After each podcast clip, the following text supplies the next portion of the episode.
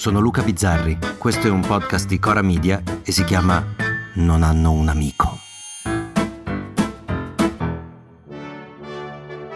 Questo è un inno, un inno a qualcosa per chi come me non crede che ci sia lassù in cielo un signore con la barba bianca che decide di vite di morti, di destini. Ecco, questo diventa un inno al DNA, un inno alle cellule, un inno alla diversità. La bugia più grande che ci è stata raccontata e che continua a esserci raccontata è che siamo tutti uguali, che siamo tutti belli uguali, bravi uguali, magri uguali, intelligenti uguali. È una bugia che ora viene raccontata pure ai bambini e questo è il peccato più grave. Stiamo facendo crescere delle generazioni per cui il sentirsi qualcosa coincide con l'essere quella cosa. E non sto parlando non solo di orientamenti e gusti sessuali. Ah, il sesso, ne ho un ricordo dolcissimo. Sto parlando anche e soprattutto del danno inimmaginabile che il progresso ha fatto all'umanità.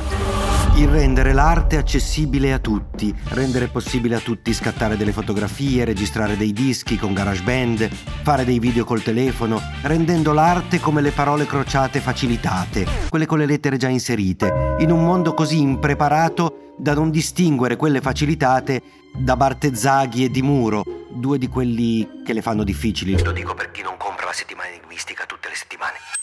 Tutto è semplice, tutto si può fare a casa. Billie Eilish, famosissima e talentuosissima adolescente americana, si fa i dischi in casa col fratello.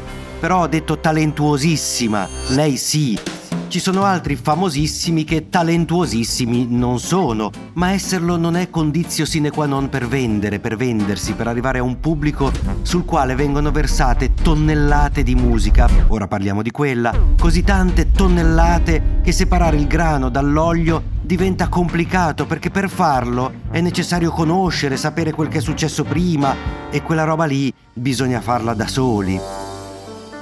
E a me succede così raramente di incontrare il talento, di riconoscerlo, che quando è palese non riesco a reagire se non con le lacrime, con fiumi di lacrime.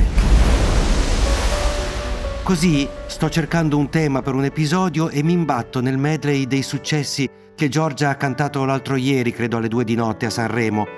E la visione di quegli otto minuti è l'unica cosa che mi fa credere in un Dio in cui non credo, in un Dio che è una sensazione, quella sensazione quando senti la messa in requiem di Mozart, quando vedi le gare delle ragazze della ginnastica ritmica, quando stai davanti a Monet, quando senti cantare Giorgia.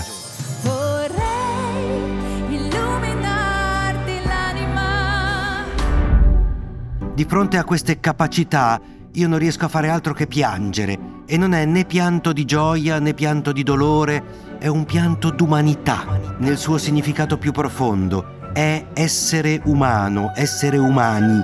Sono lacrime davanti a quel Dio che è lì davanti, fatto uomo, fatto donna, fatto Giorgia.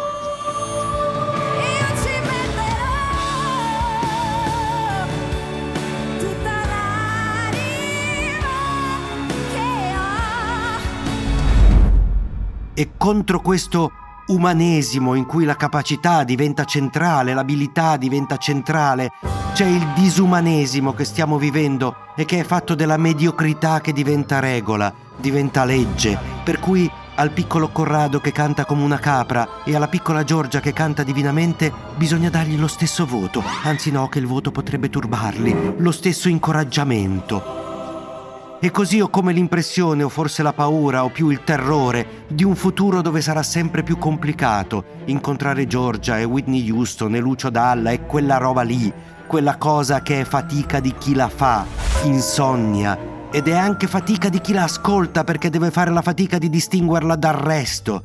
Io mi chiedo se il quindicenne che l'altra sera alle due ha visto Giorgia a Sanremo abbia capito che era una cosa diversa dal resto, che giocava non un'altra partita, ma proprio un altro sport.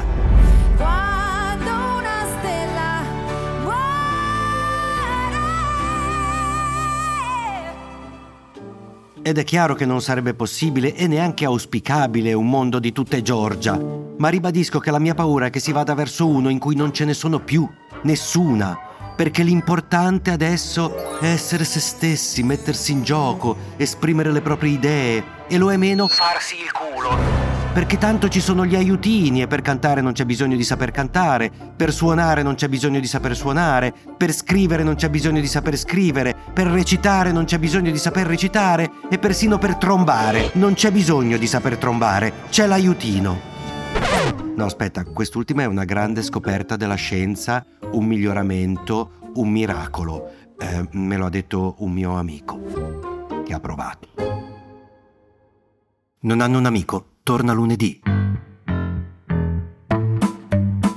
Per commenti, suggerimenti, insulti o donazioni in denaro potete scriverci a nonhannounamico.gmail.com o nonhannounamico.coramedia.com non hanno un amico è un podcast di Cora News prodotto da Cora Media. È scritto da Luca Bizzarri con Ugo Ripamonti. La cura editoriale è di Francesca Milano. La supervisione del suono e della musica è di Luca Micheli. La post-produzione e il montaggio sono di Filippo Mainardi. Il producer è Alex Peverengo.